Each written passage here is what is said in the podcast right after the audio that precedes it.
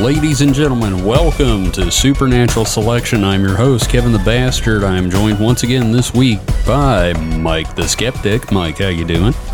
Um, I'm here. Maybe I'm not sure. Okay. Am I really here? Is anybody really here? I was about to ask that. Yes, you're actually really here because if you were a a simulation, then by God, it would make more sense, wouldn't it? Your life. I mean, I, I'd like to think if I was a simulation, things would be better thought out. there you go. And of course, Mr. David Davis. David, how you doing today? I'm doing well enough, but I wish you would refer to me as David the mildly disbelieving. David, the middle ground between the two of us.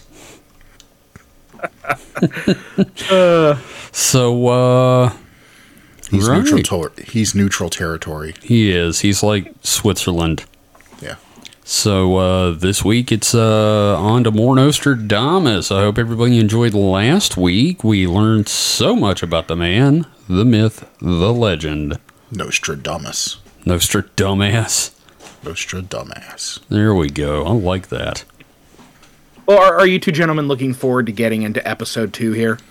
Sure. Let's tuck in and I am. It feels like we finished homework last week, and now we're going to actually start the school project that everybody's been looking forward to. Yeah, because a lot of last week it was just like biography, but I think we established, you know, some important things, some important context for what was going on. We did. Um, I do have a correction. Speaking of homework, I, I ended up doing some more homework because my wife nagged me about it. Um, so last episode, I had mistakenly referred to Henry VIII as Henry VII. okay. But in my defense, there were at least a couple of Henrys floating around in the outline. So oh yeah, You know, get yeah. your Henrys I- I confused. mix some numbers tangled. around. Well, we know that in history there were at least eight of them, so I mean it's easy to mix up. All nine if you count the O Henry bar. and they and they, and they uh, continue to insist that we used Roman numerals, which are just so unintuitive. Yeah. I'm Yeah. Henry the V. Just how many I's you put after that V. Yeah. Unless you got unless unless you got an X with a preceding I, then you're just all fucked. Do you think Henry or then you VIII get to like the M and the C. Ooh, Oh, God, God. no, no, I no fucking idea. Like I don't even know what Super Bowl we're on just because they have they started throwing random letters into the mix. They're, There's they're no- making a big assumption about their audience that the audience would understand what those Roman numerals mean. Yeah, man. No and, shit. Yeah, and we're like educated, and I have no freaking idea. I mean, like, it could be a Q in there, and I'd just be like, okay, yeah, it's a Roman numeral, right? And speaking of, do you think Henry VIII ever, like, miscounted? I'm Henry the Ninth. Eighth Henry. Sorry, eighth. Well, considering how inbred the royal bloodlines were back then, probably more often than you'd think. Oh, man. I almost wish we could do an episode about royal inbreeding. We totally could. We Yeah. totally could. We just have to make an excuse or find some sort of occult connection to talk about royal inbreeding. Oh, I'm gonna look into that then. so uh, I feel like before we tackle the topic, let's let's uh let's talk about the elephant in the room.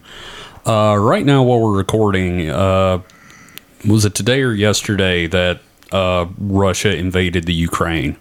It was, yeah, I think technically, well, for us, it would have been today, like in the early hours of the morning, I believe. Yeah. Okay. I was it was pretty. I was I was up real late last night, like always. So I saw those the, some start of it, but yeah, Yeah. so we just wanted to get out there that uh, we do, in fact, support the people of Ukraine. Um, We are, we're you know, not to get like completely political. We're you know all about the ha-has here, but um, you know this is this is this is some fucked up shit, and uh, we definitely support the people of the Ukraine. If you are in the Ukraine and listening, we know that Poland has its borders open right now. So uh, if you're looking to get out, I highly recommend go to Poland. You know, and the other thing is, I someone I saw someone put this on Twitter like very well that like I'm tired of living in unprecedented times.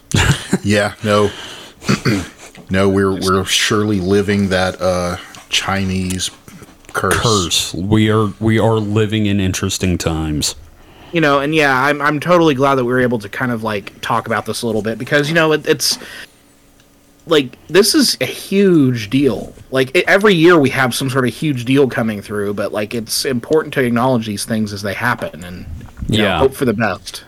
Pretty much. And uh well it it's I don't know, man. It's just really messed up in general. So Yeah. uh but that being said, I wonder if again, Nostradamus predicted it.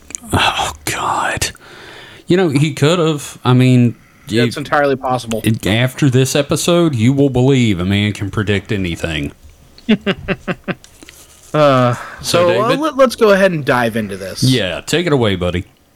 Okay, so last week it was mostly biography, you know, place setting. Today we're going to spend a lot more time on the prophecies and the results thereof to even to this modern day.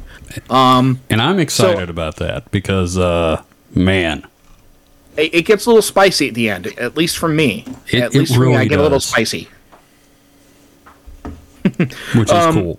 Let's let's let's dive into the sauce packets. Yep. So uh, my sources for this episode are two editions of prophecies. First is Nostradamus and his prophecies, compiled by Edgar Leoni, first published in 1961, and it's over 800 pages long. Um, features the prophecies, correspondences, and other writings. The second is the complete prophecies of Nostradamus, part of the Sacred Text series, published in 2011. This seems to be like one of those like open source texts that people can just publish Oh, um, really? You know.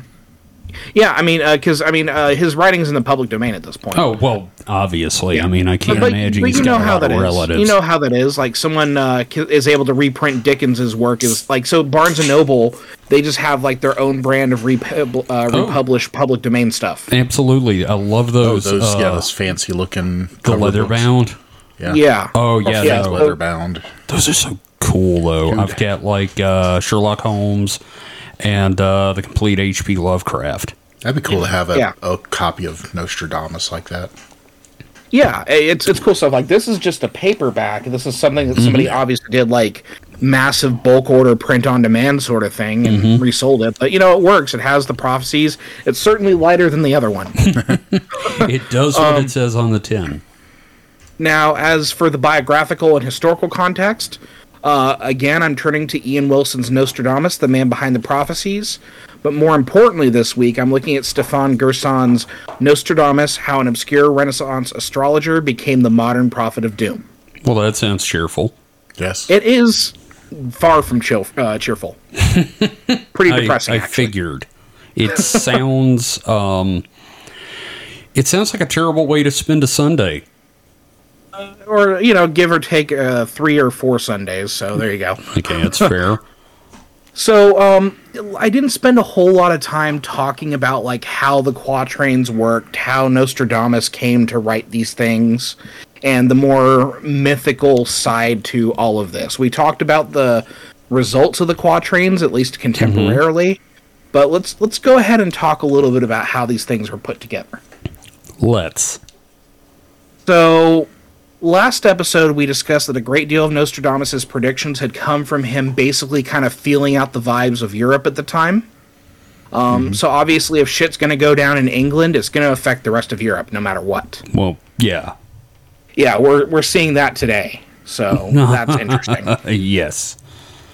So, one thing we didn't mention, however, was that Nostradamus' predictions were often him repurposing prior historical events. Because, as we know, history has a tendency to repeat itself. Of course. Yeah, no idea what you're talking about. Yeah, it's not like it's kind of weird that Germany and Italy are kind of hesitant to put sanctions on Russia right now. That's a little unusual.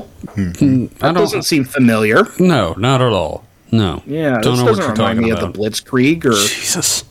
yeah. Yeah. I'm um, so- I'm sure there are Germans right now just going, well, thank God it isn't us this time. Right, right. We're just scrappy and misunderstood. We're not the bad guys this time. um, so, um, you know, take into account what his secretary Chavigny wrote on Nostradamus. He wrote that, quote, he saw in advance the remarkable shifts and changes that were about to happen in Europe. So, note that when Chavigny wrote this around 1555, that was with the ascension of the super Catholic Mary Tudor to the course. English fr- throne. Yeah, again, this is all just your typical uh, cold reading. Yeah, yeah, it's Yeah. very much uh, crossing over all over again. Right. So, Chavigny claimed that Nostradamus kept his predictions to himself for a long time and that, quote, he anticipated, quite correctly, as events turned out that the very novelty of the subject matter would not fail to arouse numerous misreportings, falsehoods, and venomous criticisms. But eventually, with the urge to be of public profit up for, uh, uppermost, he brought everything out into the open. That's fair. So, you know, like, okay, I, I get that too a little bit. However, Wilson, um, in his book, has this great quote. Quote, modern day skeptics may well find it difficult to avoid a wry smile upon reading Chavigny's naive sounding assurances that Nostradamus' motives were above all, quote, to be of public profit. But he told me it wasn't for money. Right. You know, there's a lot of myth making that like Nostradamus and his his assistant and his son would eventually kind of take on. So Right. again, this sounds very much apocryphal to me. Sure. I, I think if he was hesitant to publish anything, it was more like because he was afraid of getting burned at the stake. Yeah, no, there's there, it, we're still in that whole period. Like he's no mm-hmm. stranger to being chased with a torch, Yeah, essentially, he, right? he, he got basically Inquisition twice, Jeez. uh, as far as I know. that- so. That's something you don't want to happen more than once, or even once. yeah, I think one Inquisition's a little too much. So yeah, he's, he's trying to avoid that third inquisitioning because you know that one's not going to go well. yeah, I'm pretty sure once you hit the third time, they're like, "We don't give a fuck what you did. Fucking burn him." It's, I it's imagine by the three second time you you're out expect rule. to Spanish Inquisition. I'm sorry, a three inquisitions, you're out rule. That's that's awesome. Oh my gosh. So, um, you know, given Nostradamus' solid education and what seems to be a talent for social engineering exhibited in his life, I think it's pretty clear that Nostradamus could make educated guesses about what was going to happen. Mm-hmm. His talent, however, kind of laid in how he conveyed those guesses. Oh yeah, definitely. So this prophecy for profit angle, with both meanings fairly obvious here, is part of the social is part of that social engineering that Nostradamus exemplified. so That would be a great book, by the way. Prophecy for fun and profit. there you go. So from uh, Lapham's Quarterly, I have this quote: "The true significance of Nostradamus lies less in the future than in the present." After all, as detractors have pointed out, the prophecies have never been used to predict the future. They are always cited after the fact as evidence of Nostradamus' infallible accuracy. The legend of Nostradamus persists not because we want to understand what's ahead, but because we want to believe desperately that some divinable order lies behind all of the chaos. So nobody can really like look into Nostradamus and like successfully gauge the future. The only time we see the prophecies come up as being accurate is after something happens. Which, Well, of course. yeah, and I think I brought this up last time. I mean, that's the only way prophecies ever work. So, you know, they never really predict anything because they're written so vaguely. And the only time you hear about them is after we reinterpret the existing writing to match a situation we have. Right. So, as for how the prophecies were written, um, there's some archival writing from his uh, son Cesar, which reveals the process. So, we're going to get a little uh, spooky dooky here. So, okay. Let's let's little, do it. A little woo woo. Let's get the woo So- woo going. So Nostradamus would claim to time travel through visions in the early hours of the morning. So one quatrain, Century 1, Quatrain 1, lays out his process. Quote, Being seated by night studying in secret, in lone repose on the brazen tripod, a faint flame springs from the solitude, causing to flourish that which is not to be believed in vain. So so, so our for for our fans of the Greeks, does any of this sound familiar? Yes. No. Okay, What, what, what do you think, Kevin? Uh, it honestly, uh, it it just sounds like the oracles. That is exactly it. So essentially, his future sight was like that of the Delphic oracles of ancient Greece, or at least evokes it. Look, I'm I'm not gonna lie. I'm now picturing like 70 year old Nostradamus sexy dancing like that scene in 300. And I'm Which would be impressive. and I'm trying but- not to throw up. Well, and that would be impressive because he died at like 65. Oh wow, shit. So someone dug him up and dressed him up, put him in heels and lipstick. And Oh, Oh man, that's great. That's gross. it's, they've got like the most macabre fucking marionette show ever. at least it's a Andy's- marionette, not a puppet. Andy's oh, Andy's spouting prophecy the entire time. I predict you're going to tip me big. If you don't tip me big, the pants come off. Ooh, no. so so there's another quatrain that kind of goes further into this. So this is a bit more on how he would come up with these prophecies. Quote, The wand is put in hand in the midst of Bron- uh, Broncus. In the water he moistens hem and foot. Fear and a voice cause trembling in his arms. Divine splendor. The divine being assumes proximity. So, there, there's uh, essentially what he had was a scrying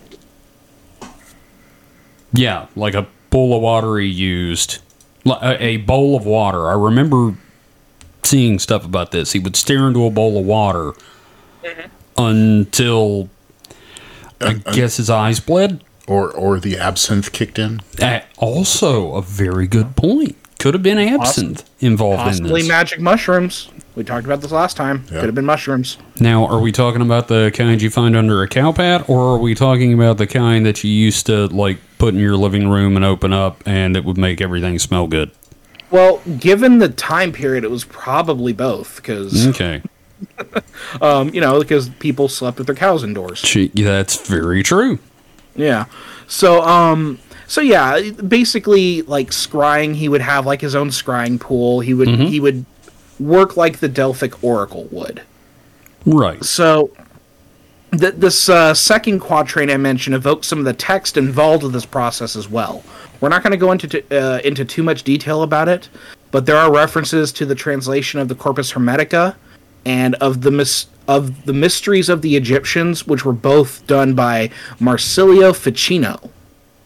So I don't expect anyone to know who these are, but these are Italian translations of like the Hermetica, which is a pretty important book in magical thinking, I believe. Mm-hmm. And then of the mysteries of the Egyptians, because Europeans were obsessed with the Egyptians. They Egypt. Yeah. No. Uh, Egypt mania was definitely a thing, and it was all the way like until the 30s. I mean, especially once they discovered King Tut's tomb. I mean, holy crap!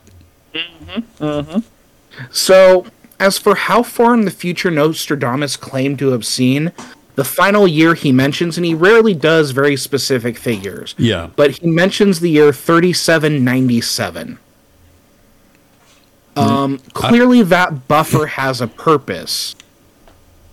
Uh, he, he alludes to this in a letter to his then infant son Caesar. So Caesar isn't even, uh, you know, old enough to walk yet, and he's he's already writing to his son like for the future, like you're going to take over, basically. So what Nostradamus writes is. Of that which I have perceived, in order to avoid any actual human eventuality scandalizing the fragility of what has been sensed by Oracle, I have expressed everything nebulously rather than as clear prophecy. Mike, do you want me to translate that into modern? Because I think I got a really good grip on this. Okay. I was covering my ass, kid. You know, and and that is exactly right. So again, a very wide period of time his prophecies potentially cover, right? Oh yeah, yeah. And again, the claims are written very ambiguously. It's all very clever, honestly. Mm-hmm. Now, compounding things further is that the verses and prophecies are not in chronological order either. Which that just, I love the fact that it's like I'm looking into the future. What year? No idea. Right. So so there's no pattern to the predictions, making it difficult to read it uh in like a predictory sense. Right. You can't just read through it and get like a guide into the future or anything like that because it just it's not written that way. Which makes sense in the grand scheme of like the way scrying works. If you're not looking for anything specific, you're just seeing the future. You have no idea when you're seeing what you're seeing. You're just getting it um willy nilly, as it were. And that here's the thing: out of everything with this and the whole, you know, yeah, that's all bullshit. But like, that's the most believable part to me. Just a him like tripping out, looking at a bowl and just writing down what comes to him. Yeah, and no idea. And like, there's no guide. There's no like, I'm getting all this in order. You know, it's just like, holy fucking helicopters and shit. It, it'd be like the modern day equivalent of like a, a trip journal. Like if you take mushrooms every week and like you write down what you see. Yeah, okay. Imagine you're watching TNT or USA or something, and you just every night you turn the TV on at a different time, and you write down like five minutes of whatever show is on. Yeah. So, you know, this is all part of protection, uh, like the protection of himself. But he takes even further steps. Mm-hmm. What what he's doing with prophecies was a lot like juggling a chainsaw. So. Beyond walking the fine line of like that interpretive ambiguity, he also had to give it up to the man in the sky for his gifts, so he wouldn't be burned as uh, burned at the stake as a heretic. Of course. Yeah, You know, as 'cause- do. Yeah. As we had mentioned last week, he was a wandering pharmacist of Jewish heritage who was also an atheist doctor who had been hounded by the inquisitorial action almost twice. Jesus. You know, maybe he should just raised cattle. I guarantee he would have had great cattle. Probably so.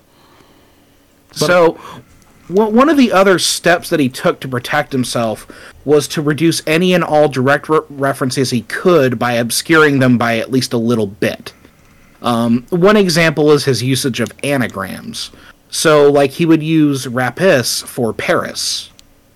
Clever. And then he would also refer to territories by older and less modern name. Well, modern in the sense of his time period. Right. The, the latter point would become important in the 20th century when we talk a little b- a little bit about a uh, a guy named Hitler. so, Mike, what's that? What's that rule, Mike, where everything ends up eventually Uh, coming back to Hitler? Isn't that Poe's law? Poe's law. Mm-hmm. Yep. so yeah, we're going to be talking about Nazis a little bit in this episode. That's going to be fun. All right, everybody, take a drink. So if you're So, listening at home, take a drink. We're going into Nazis. so one, one thing I want to. Mike. I, I heard something jingle. Is Mike actually taking a drink? Yep, Yeah. too late. Too late. He, he did. I used to start drinking during these. Yeah. That's what I usually do. Yeah, that's how It he gets through it. The Okay. pushing. Yeah. Oh, that's bad. So it, it seems for a while Nostradamus was like ambiguous as possible in many ways, but he did seem to predict his place in history. I don't know if it's insight or if it's ego. I see what you did there, though. right. Yeah. So, in a subtitle for his great prognostication for 1557, uh, which would have been, uh, I believe, the year or two years after his death. I'm, I'm not sure. I'm not sure. I don't remember the exact timeline. Well, yeah, it- the I know he wrote subtitle. like two years worth right before he died. Yeah. So this was his subtitle for that for that text. Quote, "In life I am immortal and in death even more so. After my death my name will live on throughout the world." Which he's not wrong. Well, true, but So you know, I but like is it just ego or Oh. Okay, apparently my wife is bringing me a drink. So there we go. Well, might as well. Okay, I guess I'm the one raw dogging it this time. Okay. Oh man, strong. Woo! Oh boy. Okay. Um, it's straight whiskey, and I just took like a big. Oh, Holy Oh. crap, dude. oh that burns. Okay. So we're talking about um like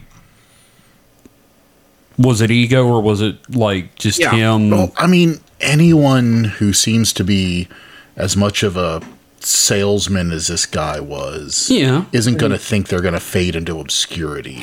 Well, also, I kind of have a. I feel like he did the prophecies not just to cover his ass, but also the way he wrote them is so they could be poured over for years and years with people going, well, "What the I mean, fuck I- did he mean by that?" I mean, obviously there was there was like an a uh, an audience for this in his time. oh, obviously. So Very much so. therefore, you know, Oh, and you know, he, he was future proofing everything as well. Yeah. I don't, I don't see any uh any current like TikTokers or you know anybody that has an audience thinking, you know, after I die, people are just gonna forget about me. Yeah, that's true. I mean, uh, like it, it's definitely optimism, but you know what? He was right. Yeah, I'll Yeah. give him that. Yeah. So- and, and I give him all the credit in the world for being, you know, a good enough whatever he was to do that. Right. Well, and you know, part of me also wants to say that maybe this was added in by someone else. Like maybe um Chavigny like added this before it went out to press because I mean Nostradamus was dead by then, right? True. So, you know, but I, I think part of me just kind of wants to give him this one. Why the hell not? You know. No, I'm with you. Um, so what is clear is that Nostradamus became an industry after. Okay, so I did get the dates wrong. He died in 1565. Okay. Oh, okay. Well, then So he- maybe he, yeah, there we go. It still could have been added later by someone else in a reprint, but yeah, Could have been his agent. I think he did it. I Yeah. think he was like, "Look at my dick. Yep. Look at my big old dick." he, he really Louis C.K.'d that. He really did. Okay. So it, it is clear that Nostradamus kind of became an industry after his death in 1565. Mm-hmm. Now, now keep in mind that the claim was that Nostradamus had seen as far as ahead into the future as 3797. That's a hell of a year to see too, by the way. Right? Right? So I doubt Nostradamus was even in the ground before someone had thought that his work could be reprinted virtually forever. Oh, Oh, yeah. yeah. Yeah. So specifically, publisher Benoit Rigaud did just that, publishing Nostradamus's 1565 almanac that year and printing uh, and uh, earlier, like in 1558, he had printed the first full volume of the prophecies. So he was the first one to pull all of these different volumes of prophet- prophecies together and do like a big collected edition. So he's the August Derleth to You know uh, what? That's pretty good. Yeah. yeah, the August Derleth to uh, Nostradamus's H.P. Lovecraft. Yeah, I think that's a pretty apt comparison there. But like Okay. obviously this guy he saw like, oh, there's there could be some money made with this thing. Oh, absolutely. Now, of course, with the death of a living legend, well, not a living legend anymore, but uh, with the death of a legend, copycats and charlatans would come into the scene. Now, Nostradamus had dealt with this during his lifetime, but now he would be unable to fight them on account of his being a corpse. I I'd be impressed if he could. So, um, the first of such fraudsters I could determine was Philippe de Nostradam, who claimed to be his nephew. This is not the case. Yeah. So, a 1570 letter. Oh, yes, yes. I'm sorry, I, Mike. We're gonna change your last name to Nostradamus, Okay, I'm down. And we're gonna do a book. Sure, why not? Awesome. We- Get to predict I it. mean, we could, dude. We could. Who's gonna stop So- us? exactly. Nostradamus can't. Fucking corpse. Dead motherfucker. Oh, yeah, his, his corpse gets slapped up a little bit, too. We'll talk about that. Grave Robin.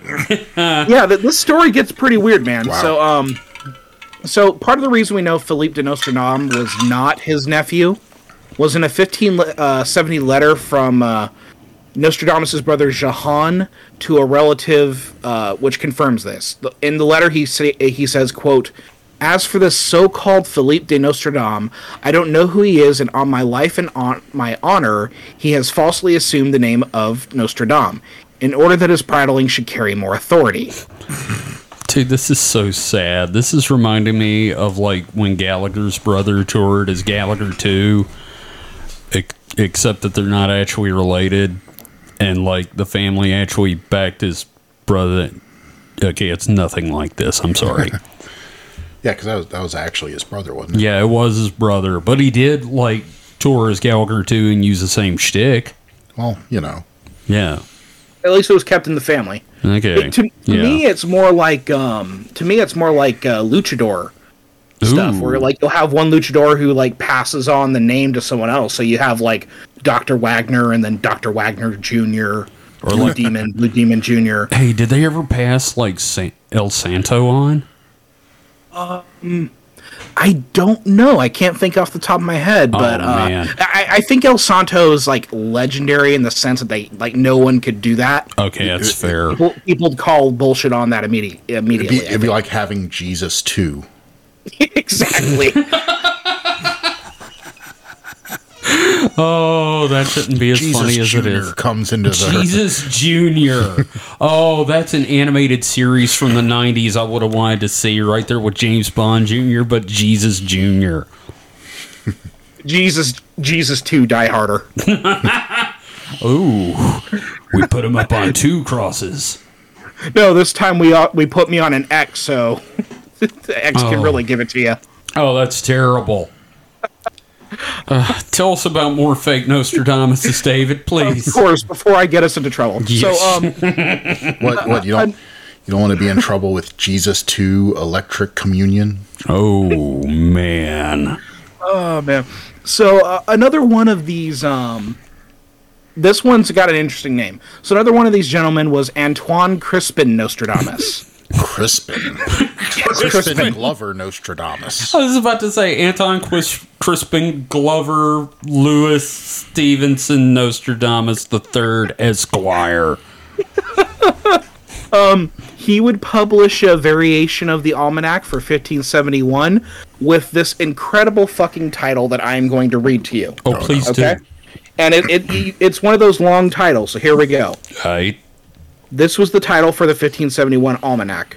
Prognostication with its predictions for the year 1571, composed and calculated for all nine of the world zones by M. Antoine Crispin, called Nostradamus, from Marseille in Provence, doctor of mathematics, manservant to the king, and physician to the Count of Tende, admiral of the West, Paris, at the house of Robert Colombel. Wow, librarians got really oh. tired of people asking for that one. Yeah, oh my god, man. It's Right? like Oh god, how do you even file that? Just like I'm filing it under this shit. Just Well, and that was the title for one of them. Here's the title for another. oh god. this one I believe was published in um, I, I want to say 1572. I'm not entirely sure, but the subtitle is a verse epistle dedicated to the Most High and Christian Charles IX, the King of France, by M. M. M. Antoine Crispin Nostradamus, counselor, physician, and astrologer to His Majesty, concerning an admirable sign of the comet appearing in the sky, complete with the interpretation of the Ferrara earthquake and the flooding of Holland, Antwerp, and Lyons, the effects of which will continue to the year 1584. Okay, You know what this reminds me of? Huh.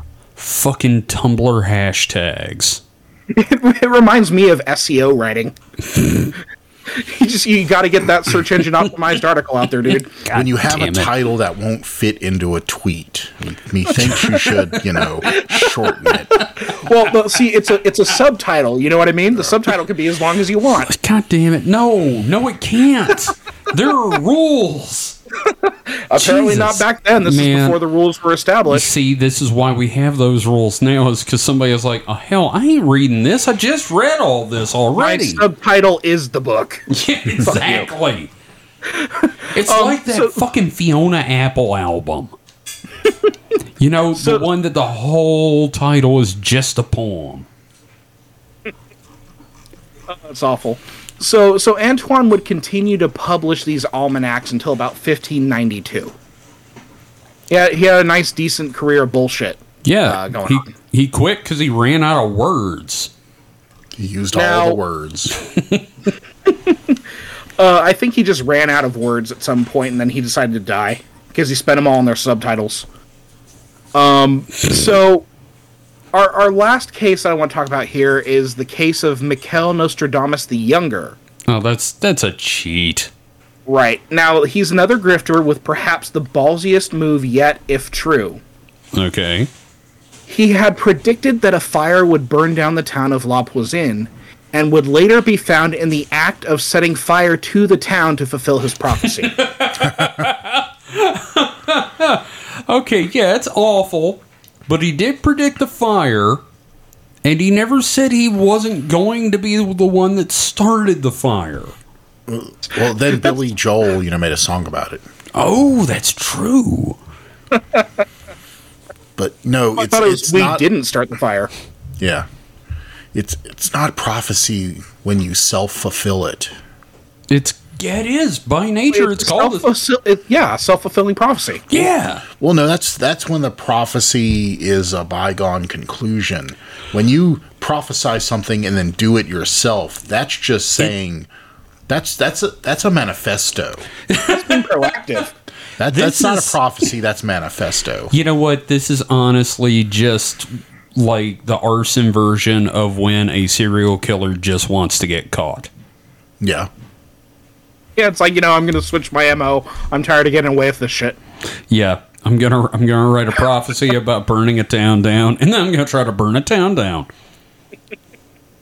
So you know, um, y- you have all these people who come in at the wake of you know Nostradamus' death. Mm-hmm. Now, as for the the estate of Nostradamus proper, his wife Anne Ponsard would care for the family for another 16 years, seeing all of her children into adulthood. which is great. Yeah, as a whole, the family was rather happy and healthy with no real tragedy besetting them. It's a wonder how wealth increases the quality of one's life. That's true. It's like, oh, that's really nice, and then you remember, oh wait, they were loaded. Mm hmm. Yeah, especially by the end there. Now, as for Cesar, it would be a bit before he would take on the proper Nostradamian mantle. Um, so he would study uh, astrology for a time. You know, this is really like when a son takes over his father's place as a town cobbler. If the town cobbler cobbled bullshit. Little poop nuggets. Little poop nuggets. He's making little poop nuggets to put out in the world in book Wait, form. wait, wait, I'm sorry. A cobbler is a person who makes shoes, right? Yes. Why am I I- thinking of cobblestone streets made of shit? I was I was I was thinking of someone that makes you know cobblers. Like Oh no! peach cobbler? You don't want Yes. you don't want these peach cobblers. oh, Oh, they came They're- right they're- out to me, Peach. they're they're road apple cobblers. Oh, God. oh man. Oh, oh glad I already ate. Jesus. Oh man. So, you know, in the short term, the Nostradamus machine was being run by Chavigny, who would publish compilations of his master's writing along with commentaries and interpretations. Okay. Now, the issue with this, however, is the number of biographical inaccuracies, which calls into question how close Chavigny even was with Nostradamus in real life, calling into question every bit of research I've done for the past several goddamn weeks. I love that when you're like, oh, th- you know what this reminds me of? When uh, Marcus on last podcast was doing research into Nazis and the occult, and you get like all the way through an article, and then bam, oh wait, this is a Delta Green supplement for Call of Cthulhu. No, Yeah, Well, you know, and I, I'm fortunate in the sense that like Ian Wilson did a lot of the heavy lifting, but even then, it's also like, oh my gosh, like Yeah. it just we, we can't be 100 percent sure because it is the the the 16th century. So you know, fuck hey, it. hey, I got a, I got a great idea for you, buddy. When time travel is invented, we can travel back into the past, find Chavigny, and pants him. I was just gonna go say like have Nostradamus write us into the prophecies. Oh wow, that's even cooler, man. See, see, we were talking about like being like flim flam artist last episode. Uh huh. that that's that's the flim flam artist thought process. That's our the- grift. That's our grift. We get into the Yeah. prophecies, and he talks about how awesome the podcast is. I like See, this. that's why you have me. I'm the one with no soul. Yeah. no, no. If I if I had time travel, it'd just be like you know boring shit like buying Microsoft and Apple stock. Again, I'd be going back and checking out dinosaurs, but yeah. Anyway, let's. So, so Chavigny would eventually pass away in 1603 Like after the do. publication of uh, his Pleiades, which is a, uh, a compilation. Okay. f- from there, Cesar would take on the mantle of Nostradamus's work. So, like, basically, once he came of age and really sort of. Yeah, but it. but the, the difference here is that he wasn't making any prognostications or prophecies. He just kind of took over running the the empire, basically. definitely the Chris Tolkien. Yeah. Yeah. So, you know, Cesar's most significant work was not in prognostication, but rather gilding the legend that was his father. Well, that's how you make the money, isn't it? Yeah, and well, and here's the thing: he didn't even really know his father all that well because Cesar wasn't even born until Nostradamus was in his fifties. Wow. Do we want to so- talk about this Randy old goat man for a second, or uh, I see myself getting into your pants. oh Nostradamus? I wonder what a Nostradamian pickup line would be like. I already know where this is going. No, I'm good. I'm good. Um, but no, so so like at, at most, I imagine like um, Cesar was maybe like 15 years old when his father passed away. Damn. Like I don't have the exact number. So, but but even then, like apparently his father really provided for him. So Yeah. Well, I mean, he wrote letters. Yeah. So, uh, like Cesar's single greatest accomplishment was a nearly 1,000 page history and chronicle of Provence, which was published in 1614. And a lot of it includes a great deal of information about the de Nostredame family because they were like patrons Yeah. of this area. that's actually really cool. Yeah, so that's where we get a lot of our, our history, I think, uh, from all of this. Uh, and at least I think that's where um, uh, Wilson pulls a lot from too, but then again, it's also kind of like loaded because it's trying to increase the, the value of Nostradamus to the community there. Well, sure, but I mean, that's what you do. Right. Grift and So- ran in the family. So, so we've talked about the grifters. We've talked about like the immediate Nostradamus machine that starts. Let's skip ahead uh, a few decades now. Okay. So, among the claims that Nostradamus make about the prophecies is that Nostradamus had predicted everything from the Great Fire of London to the French Revolution to the rise of Napoleon. It would also become a common belief that he predicted the rise of Adolf Hitler, the bombings of Hiroshima and Nagasaki, the moon landing, the AIDS crisis, and 9 11. Um, like, even today, there are people who believe that he predicted the uh, coronavirus. God, d- look. Yeah, I saw that. Do you do you think when he was doing this? I mean, he can't always land on like some major event. Do you ever wonder just how many times he looked into the future in that bowl and saw some guy jackhammering a flashlight to My Little Pony and just had to weep for what was coming? Probably quite a bit, I would imagine, because bronies are everywhere. Just in general, just like, oh Christ! All right, we're gonna skip that one. Uh, where's the fast forward spell? you, you, you'd imagine he'd probably question after the third time of seeing the exact same thing with the exact same guy. It's like, why do I keep coming back here? But then he, he realizes it's it's a slightly different time, so it's it's actually different instances. Oh so yeah, later afterwards, and the guy's crying in shame about what he's done. yes, exactly. No, he's definitely not crying in shame. no, no, it's like okay, what? Okay, I'm seeing Him the rinsing future. the fleshlight in the dishwasher. yeah, oh, God. All right, he's got a jar. He has a little plastic horror. Oh my God! Oh God. Yeah, yeah. Probably the most there. disturbing thing we've talked about so far. Okay, yeah, I apologize. Let's. I'll. I'll. I'll, I'll let y'all handle this now. So, so, so we could probably agree that it's not true that Nostradamus really predicted these things because we spent the last 20 minutes talking about how these prophecies worked. yes. Um, the, the important thing is that as history marched onward, it would perform its cyclical dance. Nostradamus would be evoked. Uh, this is particularly important in the era of the French Revolution, as his tomb would be desecrated during this time. So, the 18th century was a trying time for Europe, and the resurgence in prophetic writing took hold during such unprecedented times. Hmm, that sounds familiar. yeah, no idea what you're talking about. So, in England, the publication of choice was Old Moore's Almanac, selling close to 400,000 copies by 1803. That's a lot. Yeah, considering like the population and everything like that, because you were you were still having small spatterings of the plague, but it started to become uh, under control, so the population's able to swell So if we assume that there are 400,000 copies being sold of this almanac, it just tells you how much more likely it was that the population was so much larger. Yeah, and in all fairness, there wasn't anything else to do. So, you know, or except maybe to die in a territorial war, but um, Sure, but I mean, you know, between that, you got to read. Yeah. So just as Old Moore's almanac was selling like mad in England, France would see a resurgence of sales of the prophecies of Nostradamus. Already in French. Mm-hmm. So as the Napoleonic era rolls around, Nostradamus was already dead for like two centuries. Yeah. All right. But but his vague writings could easily be repurposed in the context of a war-torn Europe. Yes, but David, like, surely that only happened the once, right? I can't think of another time. Uh, yeah, nope, totally. It, it's just it's a tragedy that this thing happened only one time. yep, only the once, and then we never heard from Nostradamus again.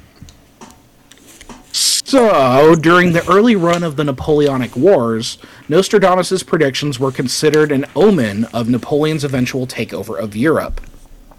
However, a little battle called Waterloo ran counter to these interpretations. Oh ho! Mm-hmm. Worry not, though, because if Nostradamians can be given credit for anything, it's for changing the narrative to fit their facts.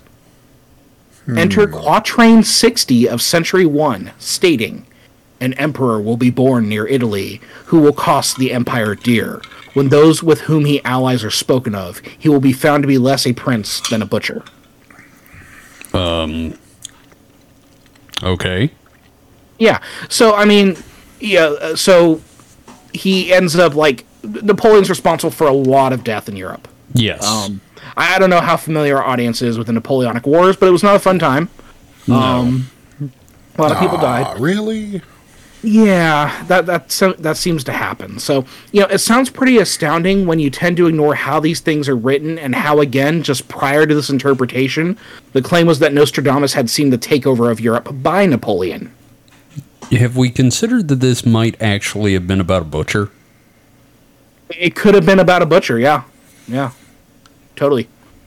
So, of course, forgeries also would start to become evol- uh, involved, such as a supposedly lost Nostradamian text that read completely different to his actual quatrains, and that was almost written perfectly to fit the events of the era. Of so I have this bullshit right here Okay. depart over ashes, uh, ashes and ruins, and having no more bread and water, by great cold, which will be so unfortunate for them, two thirds of his army will perish, and half the rest will be no more under his dominion. That's way too fucking specific to be our man. Right. Doesn't even sound like Nostradamus either. Right, Mike? So, Yeah. so you know, it's during this time of upheaval, the French Revolution, that Nostradamus's tomb would be desecrated and his remains thrown about the church where they were residing. Did they just pick him up and like bitch slap him? pretty much, pretty much. It's very, it's very sad actually. It's very fucked up. Oh no. So I'm, I'm, I'm going to quote Stefan Gerson here. Hang on, hang Whoa. on. Mike had yeah, I'm Just something. uh, no, I'm just saying that, that they they just slapped his corpse around. oh. I mean, is that what I'm is that what I'm hearing? Yeah, yeah. Um, more more like they probably like took him by the femur and swung him around Oh, to see how, how far he could spread. Holy like- shit. that's what. That's banana boats. Yeah. That's pretty extreme, right? Yeah. Yeah. Now you have But a it quote was for extreme this, right? Okay. Um. Oh, I'm sorry, Kevin. What'd you say? Uh, you've got a quote for this because I gotta hear. Yeah. I gotta hear the story. Okay, so I'm going to quote Stephen uh, Stefan Gerson here, who wrote um, Nostr- uh, Nostradamus's last descendant at the time was a dim-witted beggar who the locals called a prophet. His uh, Nostradamus's crypt was accordingly the only place to feel Nostradamus's presence, but the guardsmen spent little time pondering such connections. Instead, they broke the tomb open, exhumed the remains, and spread them across the church floor.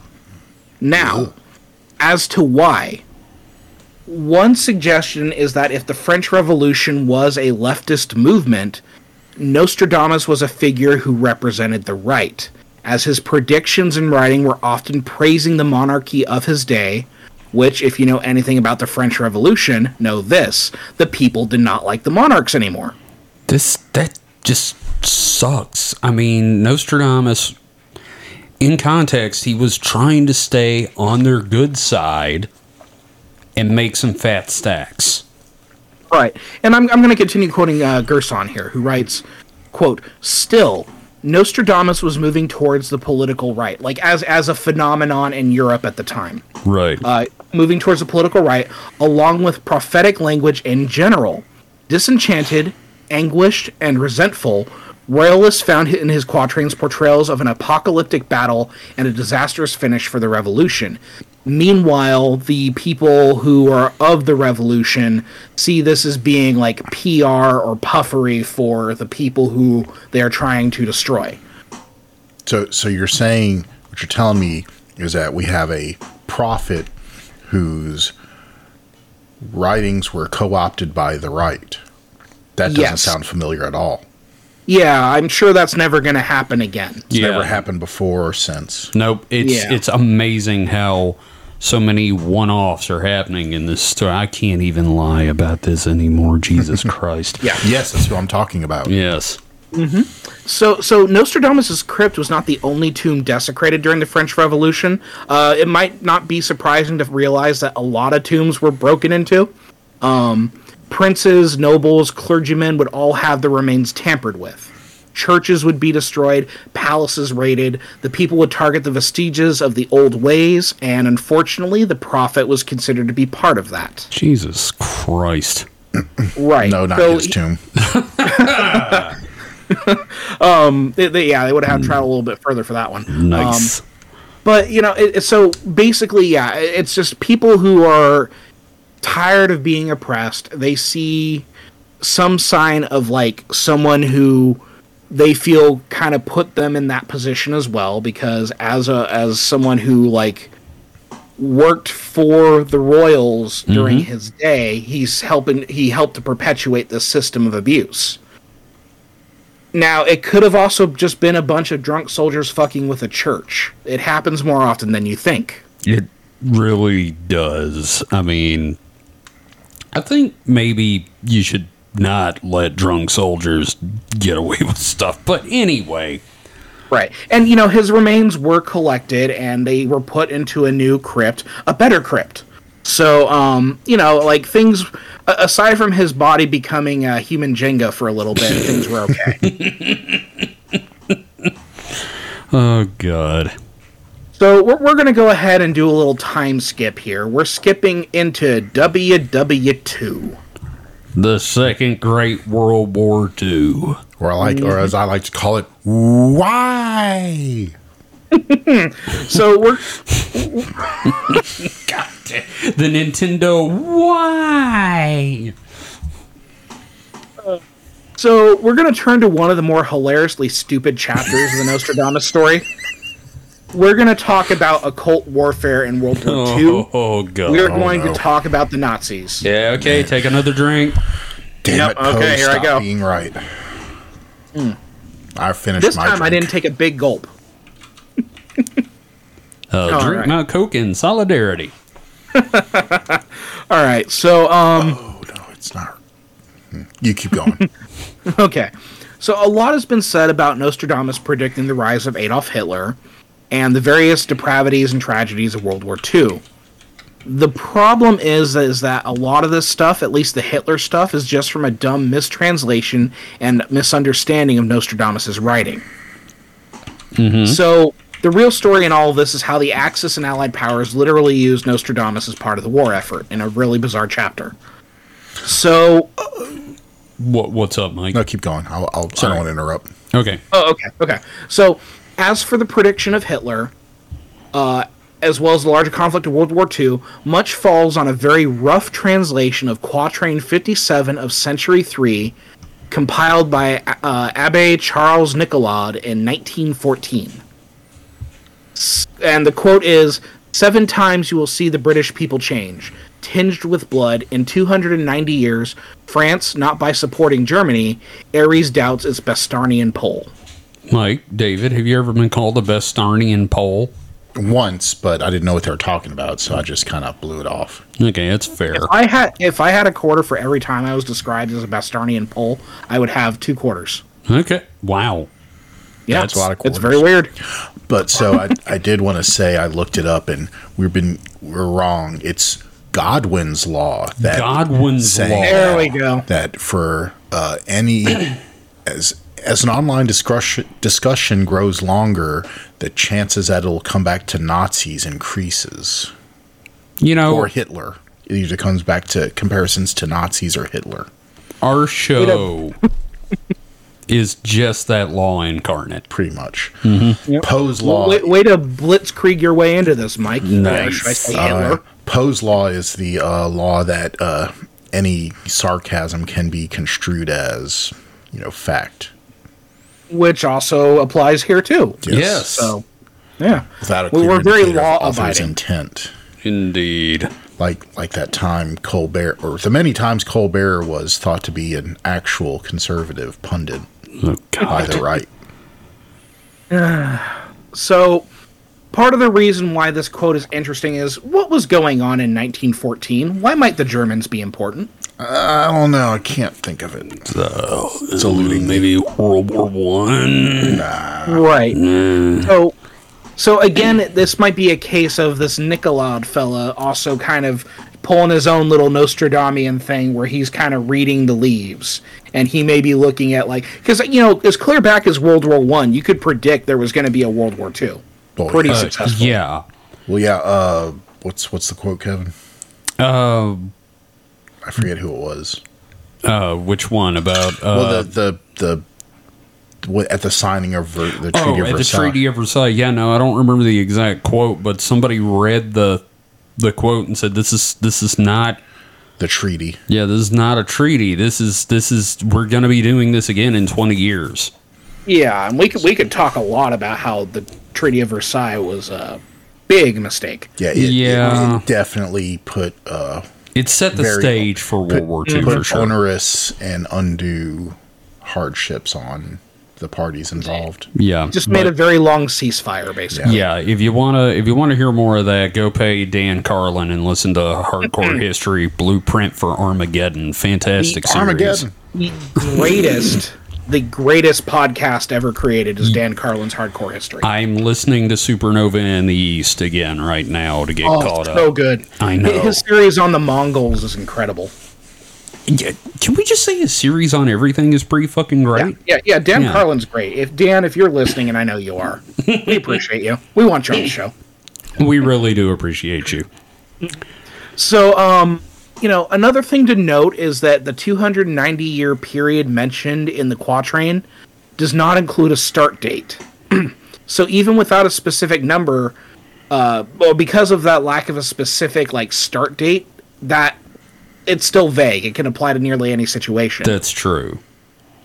So, something about the year 1939, however, holds the key, especially if you start that 290 year countdown after the execution of Charles I in 1649. So you're saying like the chain, the English being changed seven times. Mm-hmm. Hmm. and it just happens to line up with 1939 and oh i wonder if 1939 is going to be important so Good, good rhubarb crop that year. so history's second greatest monster adolf hitler was in jail in 1921 in munich at the time a german postal worker uh, I don't have his first name. I'm going to say it's Carl. Carl Loog. The only time I, uh, the only name I have for this asshole, took up an interest in the Nicolad translation of prophecies and that specific quatrain. Now, boy. Latching on to the term Bastarnian, Loog would publish a book suggesting whatever climatic event in this quatrain would involve Germany and Poland in 1939. That is because Bastarnian is a reference to the tribal rulers of what would become Poland. Because remember, Nostradamus always obscured details, so here it's Right. essentially backfiring spectacularly here. No, yeah, no. If there was a fucking prize for backfiring, this would be a contender for the gold medal in the "We Done Fucked Up" Olympics. Now, now again, it's also probably a lot of again reading the room, right? Because by the 1920s, um, with the rise of Adolf Hitler in Germany, you know, like he has his mind set on the expansion of, uh, of and the creation of a, a third Reich. So Right. again, it doesn't take a Nostradamus to kind of see some of these patterns. Well, Yeah. and, yeah, and like you were saying, I mean this this Loog, which fuck that name. Yeah. Um, Loog probably was reading the prophecies and like, or uh, whoever did the original translation. Who did you say it was? Not Loog. Nicolad. Nicolad. Nicolad. He may have been reading it and like figuring it out, and then like that, of course, tints his translation. Right, and then these things just build on each other. Of course. So it continues to build in a very stupid direction. um, the book does not become a problem until it was picked up by Dr. H. H. Kritzinger, who mentioned the Poland theory in his own book, Mysteries of the Sun and Soul, in 1922. okay. Now, by September 1st, 1939, Hitler is swept into power as Chancellor of Germany's Third Reich and nearly immediately orders his Panzer Division to sweep into Poland, annexing it. Now, weeks later, Magda Goebbels, the wife of Dr. Joseph Goebbels, Hitler's propaganda minister, points out Loog's Poland theory in Kritzinger's book. You know, I had swollen Magda Goebbels one time, and they had to give me some cream. Uh, a little cortisol will take care of that. Yeah. So, uh, and here's the thing: she woke up her husband in bed. Oh, they, they were asleep. He was asleep. She was reading like Nostradamus books at night, and then she's like, "Honey, honey, wake up! I have something for you." Man, I just picture it being uh, uh, Archie Bunker's wife. So, Joseph, Joseph, wake up! I got a thing for your career. oh man. So here's the thing: we know that from October to December of 1939, Goebbels' propaganda ministry was devoted uh, was devoting decent time to Nostradamus and and astrology and how it could be used for the war effort. Oh boy.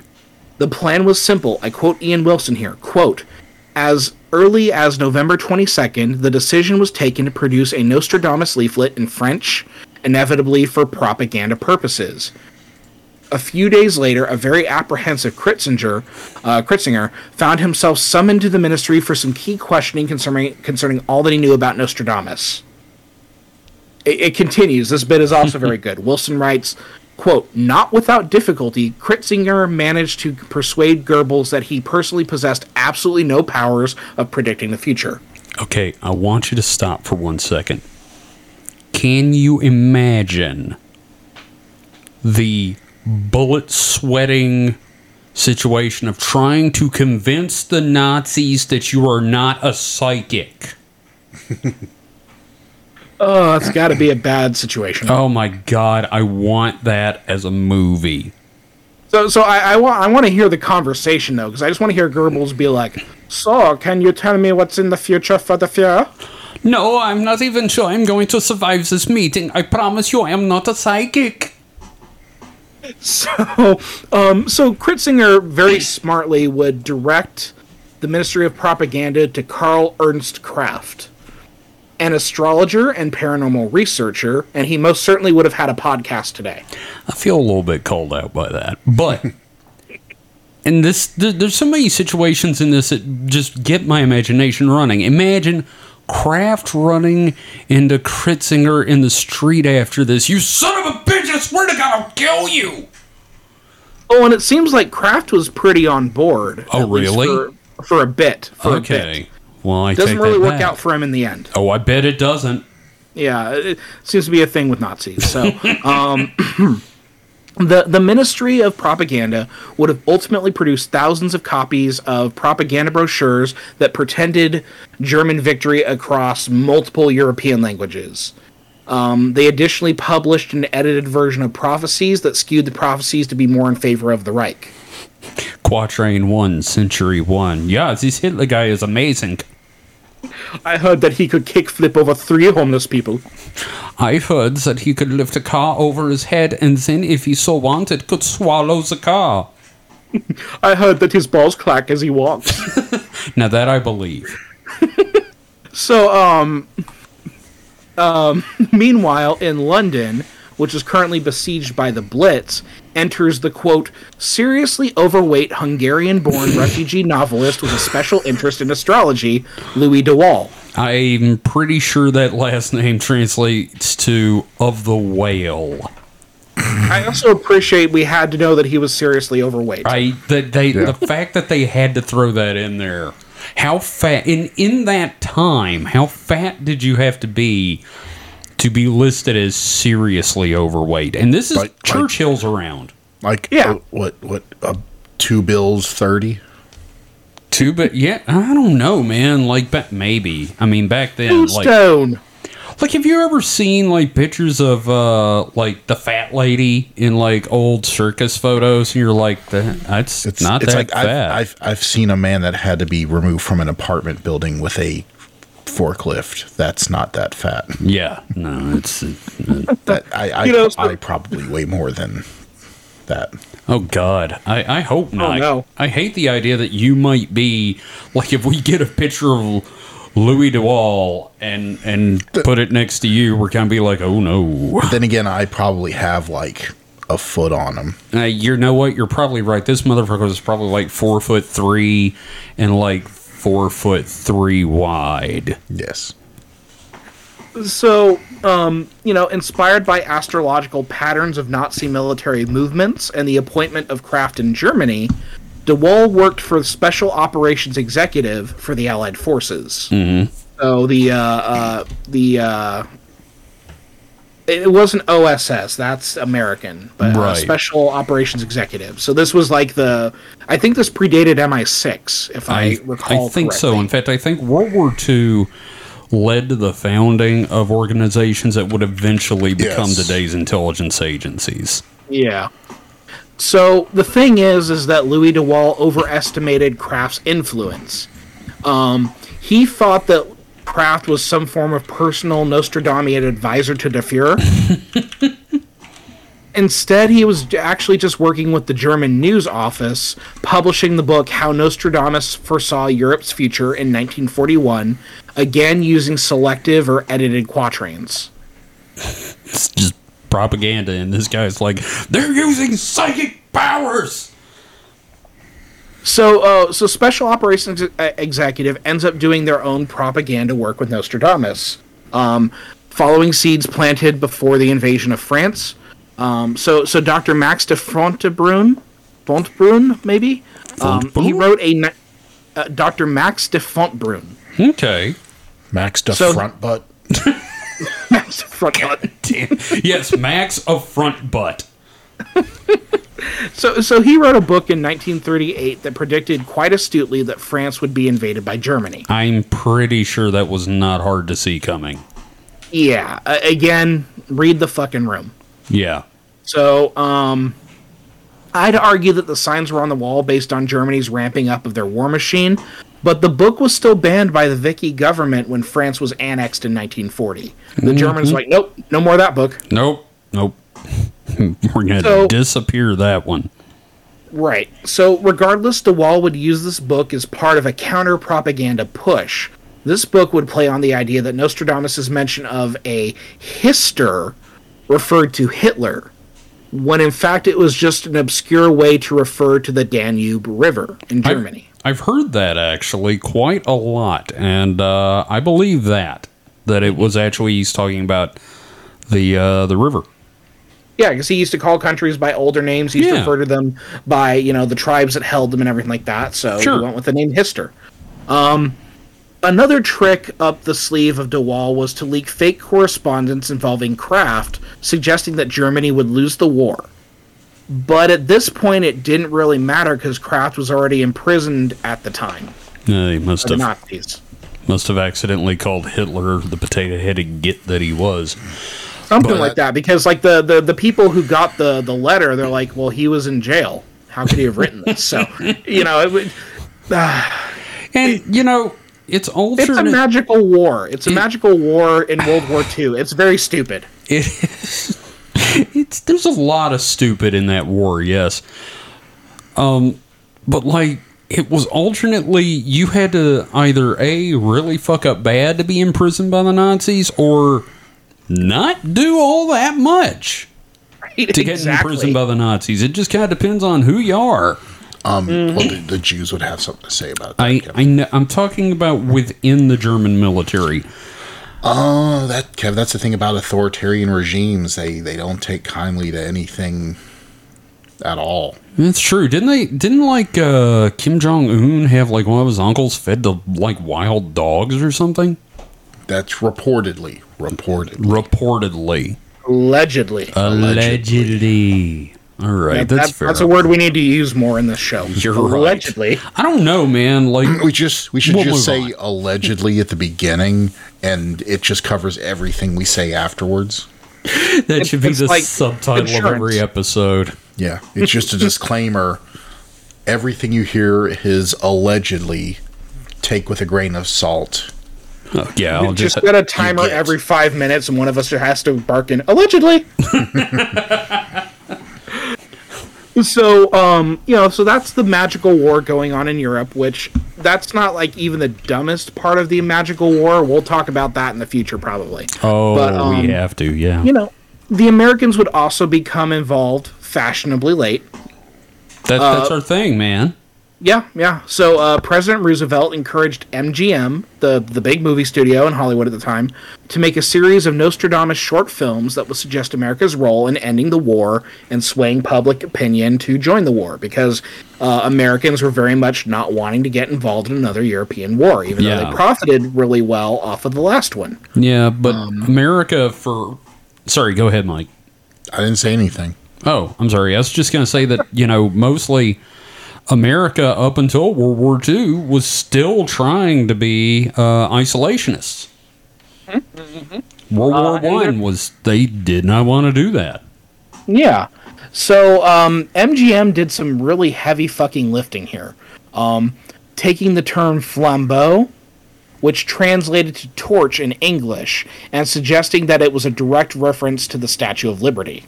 You know, I've been called Flambeau a few times. I'm very That Flambeau. sounds like a cool name, man. It really is. What's up? I'm Flambeau. How you doing? Yeah, you want to come back to my place? I can show you my etchings. I'm Flambeau. So, you know, this occult warfare of the Second World War is probably one of the most ridiculously nerdy things to have ever happened as part of shaping the geopolitical makeup of the globe.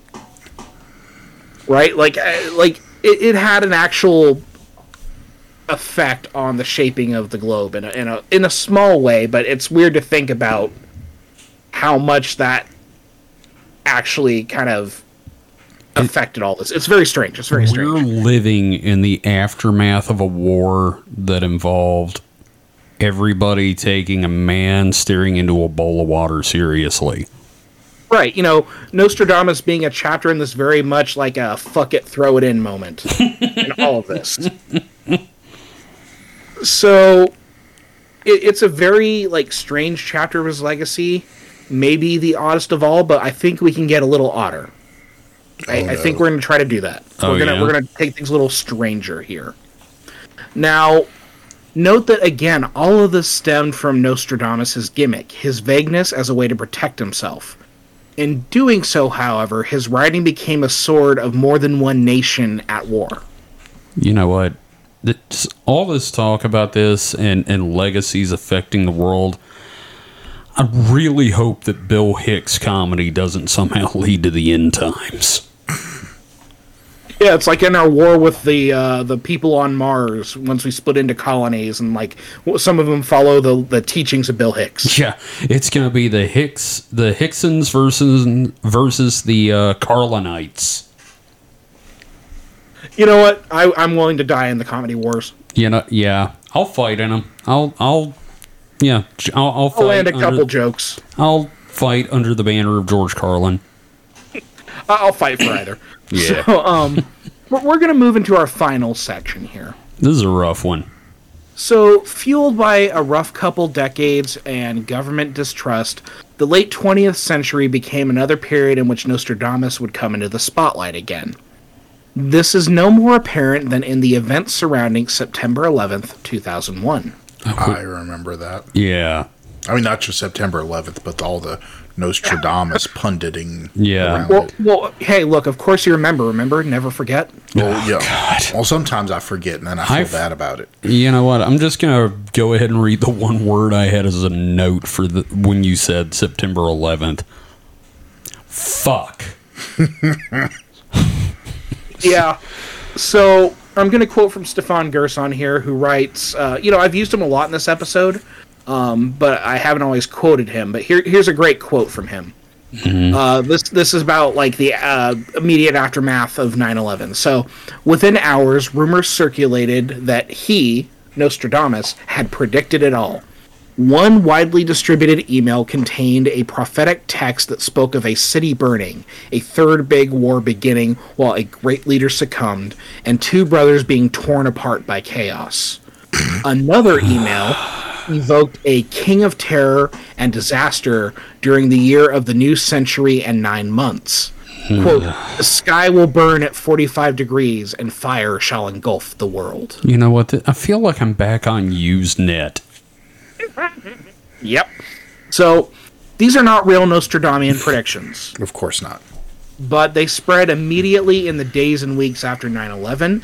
They actually mutated from an initial fake prediction composed by a Canadian student. Damn Canadians. Mm hmm. Blame Canada. Blame Canada. There were, of course, many other such predictions at this time because, again, there's an entire industry about this thing, which we're going to get into, um, that followed the chaos of 9 11. Yeah, and I really just want to point out that nobody fucking ever does research when there's a Nostradamus prophecy going around. They just assume the shit is all nice and accurate. Well, and this uh, this is especially true in like 2000s internet, right? Because we Oh, didn't yeah. really develop that information literacy. We hadn't really like gotten into trolling too much. Oh yeah, you know, no, everything was true. Yeah. It's Well, like that. yeah. It's like that whole thing about sure, surely they wouldn't lie on the internet. I know for a fact that Mr. T ate my balls. I so I pretty much within the first couple of years of becoming internet savvy was plunged into something awful. So That's true. I I- I I I was formed by the trolls, molded No, no. by the trolls. no, you know, I did I'm, I'm talking see like the broad sun until strokes I here, was a though. man. What did you say, David? Sorry. Oh, oh, no, it's fine. I'm just yeah, I'm, I'm talking like broad strokes here, like collectively Well, as society, because Well, there yeah, were those no, of I'm us who that. I yeah, just- there were those of us who kind of picked up on like, okay, well, there's some bullshit going on here. Um, but like for for the vast amount of society, like nobody thought that like the internet could be used for ill will. It was mostly to Oh, sell beanie babies and pet food and all of that. So Yeah. and, and, and was Wikipedia around at the time? I Oh don't know no, when it launched. no. Um, Can't remember. could, Wikipedia first showed up when I was in high school. Actually, really? I think. Yeah, I think. Um, But it I- I still don't wasn't know, like Wikipedia probably in you know well known use at the time. January fifteenth, two thousand and one. So before, Oh, wow. So the same well, year, I was in high school at the time, so there you go. But but it was still it still takes several years before it became an Yeah, no. common internet you know parlance. Resource. Yeah. Well, and this was back when Amazon was still just like a bookstore. Oh God, yeah, I remember Yeah. that. So so if you online wanted to uh say sanity check some random supposed Nostradamus quotes, you might be hard pressed to find the actual text. Or you could drive to Barnes and Noble, find a copy of a book, and read. Um, fuck that, no. Well, actually, that is the that is actually the case. So all of this, these fake prophecies, resulted uh, they, they resulted in further interest in Nostradamus's writings. So I have a quote from the New York Times published um, like the week after 9/11. Oh wow. Quote. Among the top 25 best selling titles at the online bookseller Amazon.com for much of last week and again yesterday were three editions of Nostradamus's prophecies, four books about the Taliban movement in Afghanistan, and two histories, each of the World Trade Center and Osama bin Laden's terrorist network. So you have all these very legitimate, serious books about terrorism and Middle Eastern, um, you know, policy and that sort of stuff, and then you have three different fucking translations of Nostradamus. Jesus. I, I just I really appreciate the online bookseller Amazon.com. Yeah, Not- no, Yeah. seriously. You know, n- compare it now to the uh, the company that owns every single one of us. the, Yes. the online oligarch of retail, Amazon.com, which you know I have I have to admit my part in it. I- yeah, if I no, need we're- something, it's the first place I look. We have all I, bathed I mean, in the blood two day of it. shipping, man. Two day shipping. Gotta Yeah.